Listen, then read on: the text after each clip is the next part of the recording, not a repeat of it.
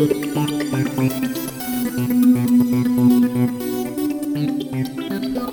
everyone to the Pantheon. I am Ray. I'm Evy. And today we're looking at Guardians of the Galaxy Volume 2. It's a movie that came out in 2017. Uh, it's a PG-13 with a runtime of 2 hours and 16 minutes. Doesn't it feel that long. Was that was it a long did it feel like a long movie to you? To me, yeah. Not a bad thing, but it was. Because I mean, they gave uh, James Gunn, who direct, who wrote and directed this movie, carte blanche to do whatever he wants. So I guess he kind of indulged a little bit. Yeah. Okay, so let's get into this. So it's, it takes place three months after the original Guardians of the Galaxy. So there's a lot of stuff that goes on. You're wondering the time disparity. Uh, there's one flashback uh, we, where we meet how Peter's mar- uh, parents met. It takes place in 1980 in was it Georgia or, or not Georgia, Alabama. Anyways, it was in Missouri. Sorry, it was in Missouri. Not that I, not that this is any importance at all. But anyways, the, the point is, uh, we get to meet uh, Peter's father. That was the big mystery from the first movie. We didn't know who his father was. We just knew uh, his mother died of cancer. Uh, was it tumor, brain tumor, I believe it was. Yeah, some, yeah. Yeah. So, uh, so we have one flashback to 1980, and and then of course, uh, 14 years later, you know, he becomes uh, he becomes a kid and gets abducted from uh, Yondu. But the flashback shows us um, his father was an, uh, was an alien from another planet, and he and what, the one thing that no one really caught on to was that the uh, he planted the seed on Earth. That was the big thing, you know. So, so fast forward now to 34 years later.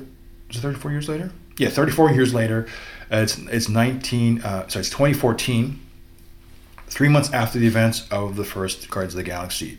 So uh, we open up with the, the Guardians protecting the Sovereign. That's a golden people. These are these gold uh, plated um, upper, I guess you call the upper aristocratic people, the one percenters of the universe. They're very elites and very posh.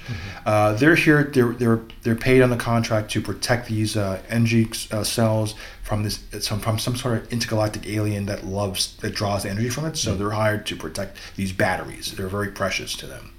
Uh, what ends up happening that is that Rocket the, one of the members of the crew steals some of the batteries, and of course it triggers an almost an all-out war against uh, uh, uh, towards the Guardians because he's sort of betrayed them. So they're on the run again, and they hire the Ravagers, led by Yondu, to chase them around the galaxy. So what you're seeing is uh, the Guardians being gunned down, shipwrecked, as you will, to uh, to this planet, and we meet this individual character who ends up being uh, uh, Peter's father, and then now we get to understand and the backstory of the first film, where why his father left, who his father is, how he's able to hold a Infinity Stone from the first movie, all the stuff like that. So uh, the story is mostly about uh, fathers and sons. It's about family. The whole the idea of the first movie was about family. People was who didn't have like Drax, who lost his family, found a surrogate family. Uh, we meet a character named Mantis, who became uh, a pet to uh, Peter's father. Finds a family, a surrogate family within the, the Guardians. So it's a story. It's a. It's just carrying on the themes of family, unity, and it's a very positive message. I think James Gunn likes to follow having themes that you know that that's family oriented. You know that has a message about positivity and um, just it's kind of a feel good film. And when I say feel good too, is that he also loves to interject his own music. Like, and he in interviews he was saying like he's surprised that the songs he they he wanted to use that Disney legal uh, was able to get the songs he wanted and they were able to put it in. Uh, one of the biggest uh, attributes to this uh, standouts for me, one of the highlights, is the song uh, "Mr. Blue Sky." It's the song that we see in the opening credits with uh, Baby Groot. Uh, he's dancing as, as the opening credits roll. Uh, now, for those who don't know this, is that as soon as the Guardians of the Galaxy volume, the first movie wrapped up, he spent two years working on that uh, special effect with Groot dancing. It took a two-year CGI. Uh, he actually wore the motion capture suit and did some of the dance choreography for Baby Groot to do that all that what you saw. So the time Guardians Volume Two came around, they just wrapped up the special effects. So that took two years to do Baby Groot. Wow. So if you're wondering why it's so blurry, it's because that was one of the reasons. Is because they didn't have anyone acting; it was just him dancing, and then they superimposed them uh, in the background, which is why it's sort of blurry and sort of like why are we seeing the Guardians in the background just fighting an alien that we can't see too well? It was amazing. Where it does well, I think, I think yeah, in terms of Baby Groot, it's one of the he's, he's like Baby Yoda of back then which which was all the craze. When I mean, you had Tickle Me Elmo at one point. So the baby Groot was 20, uh, 2017's uh, you know, Baby Yoda for for the young audiences. Everyone wanted it. Everyone gravitated to it.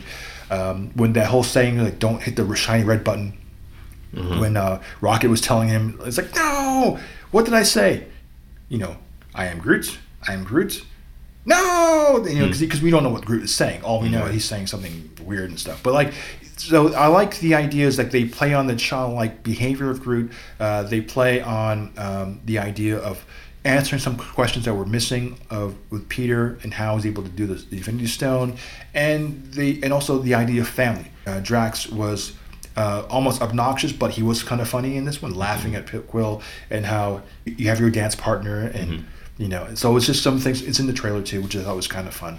Uh, so there was a lot of good things in, in this it's, a feel good movie and the soundtrack again is pretty pretty awesome. Uh, not as good as the first one necessarily but it, it does come uh, into play in various aspects. And you have a lot of like intergalactic like um, kind of like the uh, Star Wars, like when you have the Millennium Falcon running away, hop, hopping around, going through nebulas just to escape the Sovereign. So overall, it, I thought it was really solid. I thought it, it held its own. And um, so, what about you? Well, what do I think about it? Um, yeah, um, as you said, you know, it's all about family. There's nothing. Um, the I guess Star Wars. Um, there's that Star Wars scene where you said it. Their ships going in and out near asteroids. you Right, know. yeah. So there's that, and this film is about family. So it doesn't um, uh, resemble any other movie in the MCEU. So Yeah. um, you know, but I did uh, like the music. It was okay, you know. Groot was funny. I like that character, but it's nothing I'd watch again. Well, in terms of the big picture, um, Yeah. there is no big picture. I mean, this one is self-contained. I mean, they don't talk about the Infinity Stones. Uh, the, there's, the jokes are onto themselves. It doesn't connect. It only connects with the original film by answering some of the missing questions. You know, Right. like why Yondu did what he did. Um, it is a theme of father figures, as I mentioned earlier, uh, with Stakar, as played by Stallone's character, and Yondu. Um, the relationship between the sisters ending the sibling rivalry between Gamora and Nebula. Um, you know, Rocket learning a valuable lesson about family and learning it from the most unlikely source, Yondu. Um, so there's a lot of, and know, of course, uh, gaining a new member with Mantis to the family. So there, so the idea of fam, a family is, is very important. I think. Uh, Taserface and the whole uh, thing it was really interesting too, with what Rocket did. Uh, you know, so but like in terms of uh, the bigger picture, there this one is so because it's self, it's on its own. This one is not connected to anything else in the MCU, other than the fact that if you wanted to uh, get an understanding of the family dynamic and the bonds, then that's great. Uh, understanding that Yondu, from being an ancillary character from the original one and having more of an important role, like recognizing the importance of every character, uh, then then this movie is um, will surprise you. You know, it's more on it's the it, it wears its heart on its sleeve, so to speak. Uh, that's why I think about that. In terms of the overall story arcs, uh, this one is not connected to the MCU. It's a it's a standalone. Um, it's one of the very few standalones that, that have that has nothing to do with um, anything else in the of, in, within the 25, 30, 40 films to come down the pipe in the future. So Cool. The fate of the universe lies on your shoulders. Now, whatever you do, don't push this button. Because that will set off the bomb immediately and we'll all be dead. Now, repeat back what I just said. I am Groot. No! No, that's the button that will kill everyone. Try again. I am Groot. Mm-hmm. I am Groot. Uh huh. I am Groot. No! Does anybody have any tape out there? I want to put some tape over the death button. Nobody has any tape. Not a single person has tape. You have an atomic bomb in your bag. If anybody's gonna have tape, it's you. I have to do everything. You are wasting a lot of time. That's a really bad sign. If I touch someone, I can feel their feelings. You feel love. Yeah, I guess, yeah, I feel a general unselfish love for just about everybody. No, sexual love. No, no, I don't. For her. No. she just told everyone your deepest, darkest secret. Dude, come on. I think you're overreacting a little bit. You must be so embarrassed. do me, do me, do me. I would give this uh, movie a six out of ten, and it's because this is a movie that doesn't deal with the Infinity Stones. It's completely on its own. There's no connection to the other MCU movies, so uh, it is a movie that I think is dismissible. I mean, if you miss this movie, it's fine because it doesn't connect with anything else. It's a story about family. So, in that sense, it's a six out of ten. Because if you wanted an MCU tapestry, you're not going to get it here. It's a strictly uh, space saga about the Guardians, and it's it's very centric on them. It's, it's their own story, and it has nothing to do with the bigger picture. This is this is what this is. That's what I thought too. Okay. And for you, what do you rate this for? I rate this maybe like a 6.5. I thought it was just okay. I think that um, Guardian takes its cues or it's like um, from, I can know that there are scenes from Empire Strikes Back because they're they they get in jail and then they want freedom Right. and also the there's another second thing where I guess what's it called um, guy uh, with um, whose name starts with what Yo- Yondu Yondu, yeah. um, he actually gets, caught right into space, but so does uh, Princess Leia. Yeah. So they took that. Oh my! I even pick up on that. That's right. Yeah, yeah, yeah. The uh, your deep, your, your frozen deep space. Yeah, exactly. You know, and then like in Star Wars, like the first one, there's there there's a scene in in the um, canteen rather, Right. and there's a scene in the canteen in um, Guardian of the Galaxy too. So Right, so right. he's taking scenes all three of the Star Wars movies. Oh yeah. You know? I never even pick up on that. That's a pretty good observation. Yeah. Yeah, Yeah. you know so so yeah i'd give it maybe six or seven because he's stealing no no i won't say he's stealing but you Well, know he- what he's i mean boring. Like you know, he, yeah, you're boring ideas, or um, yeah, it's outer space. It's there's an homage, if you will, to Yeah. uh, things that you're familiar with. So Yeah. that's good. Uh, for a double feature, uh, I'm going to say this. I don't know how, how this comes across, but it reminded me a lot of Charlie's Angels 2, Full Throttle, uh, because Charlie is like the father figure to the Angels, and uh, there at the end you kind of see Charlie, and it's about that. It's a story of fathers. Uh, and uh, so that's where I got that idea from. Also, Charlie's Angels 2 had a, a killer soundtrack, very nostalgic, you know. Um, and so, and they had one particular song, uh, and as as this this movie where it's it's lyrically it explains um, Star Lord's past and his pa- parents and how he views the sea, you know, as you know. And it- there's also a scene with um, Tom Green.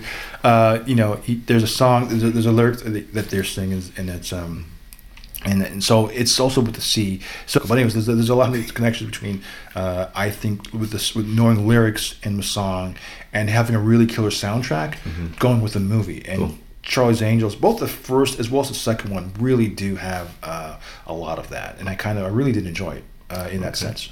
cool nice What's your double feature, or was it, was it Star Wars? yeah it's Oh, the star Wars. wars because leia also got shot out um, Of the uh, cannon? uh, right into space Yeah. and she got frozen But then she then she Supermaned it out of then- there. yeah, exactly, you know. the force. I'm like, what's going on, man? you know yeah. uh, and also um yondu did as well yeah. and there's there's music all throughout like the movie Mm-hmm. but the last jedi you visit like a canteen Mm-hmm. right and there's music there too That's right. Yeah, that's right. So he goes- and he's like, I'm Mary Poppins, y'all. exactly you know Poppins, y'all. you know and um you know and yeah so there's star wars and uh guardians of the um The Galaxy. galaxy has two has like couple scenes that are in both movies Yeah, a lot of overlap. Exactly. So, do you? Uh, so, would you recommend Guardians then for uh, the common viewer, or, or no? Um, it what I give it. No, would you recommend? Is it, Would I would you recommend recommend? someone to go see this? Is this a movie worth watching? Um, You know what? I did. I don't think so. Well, not from. Well, I'd give it maybe a five point five or a six. I give it a six, and I this is me, and I wouldn't recommend it on the fact that it, if you're looking at it in terms of the overall collective of the MCU, it has nothing to do with the MCU. It's completely forgettable. And so if you if you or if you just want, if you don't want to watch MCU movies, but just watch one movie, then the opposite holds true. Then you can see this, and it has nothing to do with anything else. Right. And you can have an, a, a space odyssey movie. Uh, if you want that, that's cool. It has some good moments on it. Uh, when you compare it to the first one, uh, I like the first one a little bit more. But that being said, uh, it's not the reason why I wouldn't recommend it. But uh, it's just uh, the the jokes and some stuff don't necessarily land as much for me in here. Uh, and but it's an easily forgettable film. Uh, there are some goods and some bad stuff on it, but it's not a necessity. That's what I want to say. Okay. It's not a necessity to, to watch to uh, to get into the MCU. So you shouldn't. What about the first movie? Would you watch that first? Oh, absolutely. The, the, the first one because it's you don't know who these characters are, and it's, it's so essential to understand these characters uh, to get into the end game, to get into the Infinity War. So uh, that they do serve a purpose as that sense. But uh, in terms of having Mantis, who's the only add-on, it's not necessarily important to watch this movie to in any sense. Besides Mantis' character of introducing one new character, uh, this film really holds very little um, assistance to to the landscape itself. Okay. Okay, so let's get into the email bag. Okay. Buford, mailbag song. Hit it! Letters. I get letters. So many letters. First, we have uh, Rupender from Battle Creek, Michigan. He says, "I hate it." Okay, next we got Todd Smith from Pittsburgh, Pennsylvania, and uh, Todd writes, "So the Marvel Studios' origin came out of obscurity to set box office records."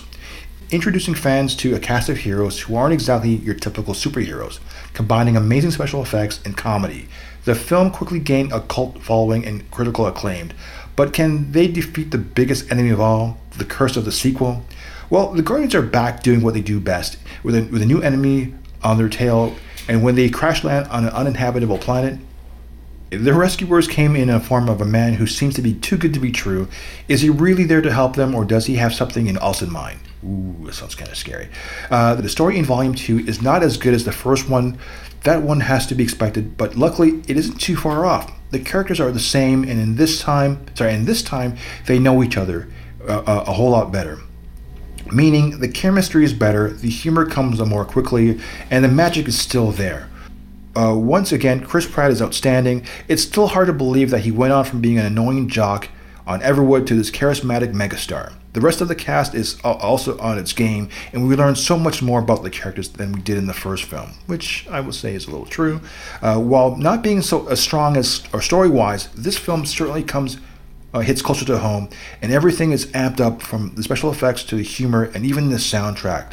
I love these films, and I hope there are a lot more more of them. However, I'd be remiss in not sharing my thoughts that something this good, especially with how the story evolves in the second film, is better suited for a weekly TV series than at most a handful of feature films.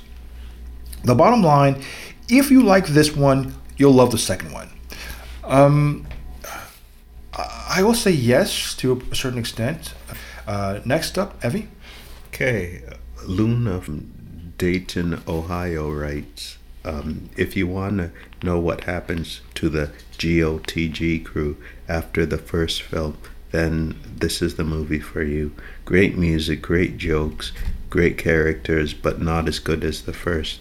Also, I felt the scenes with Star Lord's father were largely uninteresting, but just uh, omnipotent God doing stuff, I guess. And next we have Liam H. from New York City, and Liam writes Guardians of Galaxy Volume 2 takes everything that you loved about the first movie and throws it out the window. Oh my gosh. Suddenly, every character has to act like Rocket the Raccoon. Bradley Cooper, Star is Born. He reprises his role as Rocket, except uh, this time he's unlikable.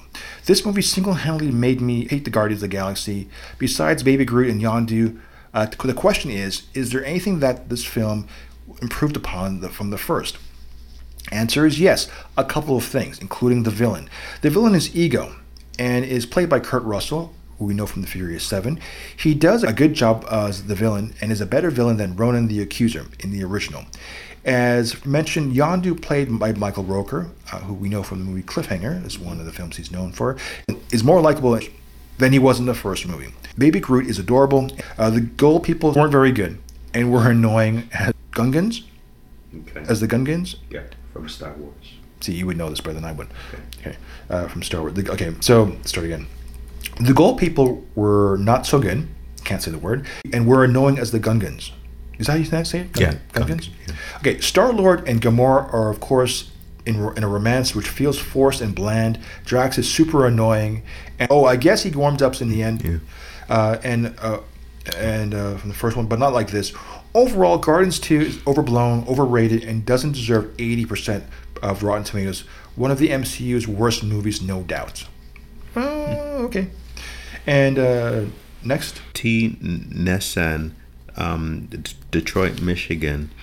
Uh, if you ask, it was a must movie for its predecessor, Part 1, because you need to know why Peter was abducted, why his father left his mother, and he was is now.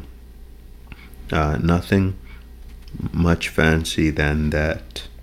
Um, awesome mix is just great. Do you want to stop the songs? But like Repender, he said I hated it.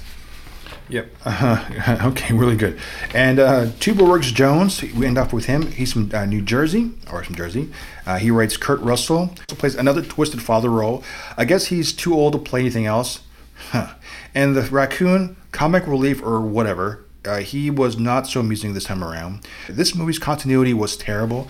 There were several times I thought it was ending only to somehow continue on more of a ridiculous antics that didn't make any sense. I had no idea what was it was all about and what all the total overdone CGI that confused things, even more than the the way that what they were supposed to do. And the old songs they were just used. Sorry, and the old songs they used just don't seem to fit this movie uh, in any way, shape, or form. That's from Tuba Works Jones.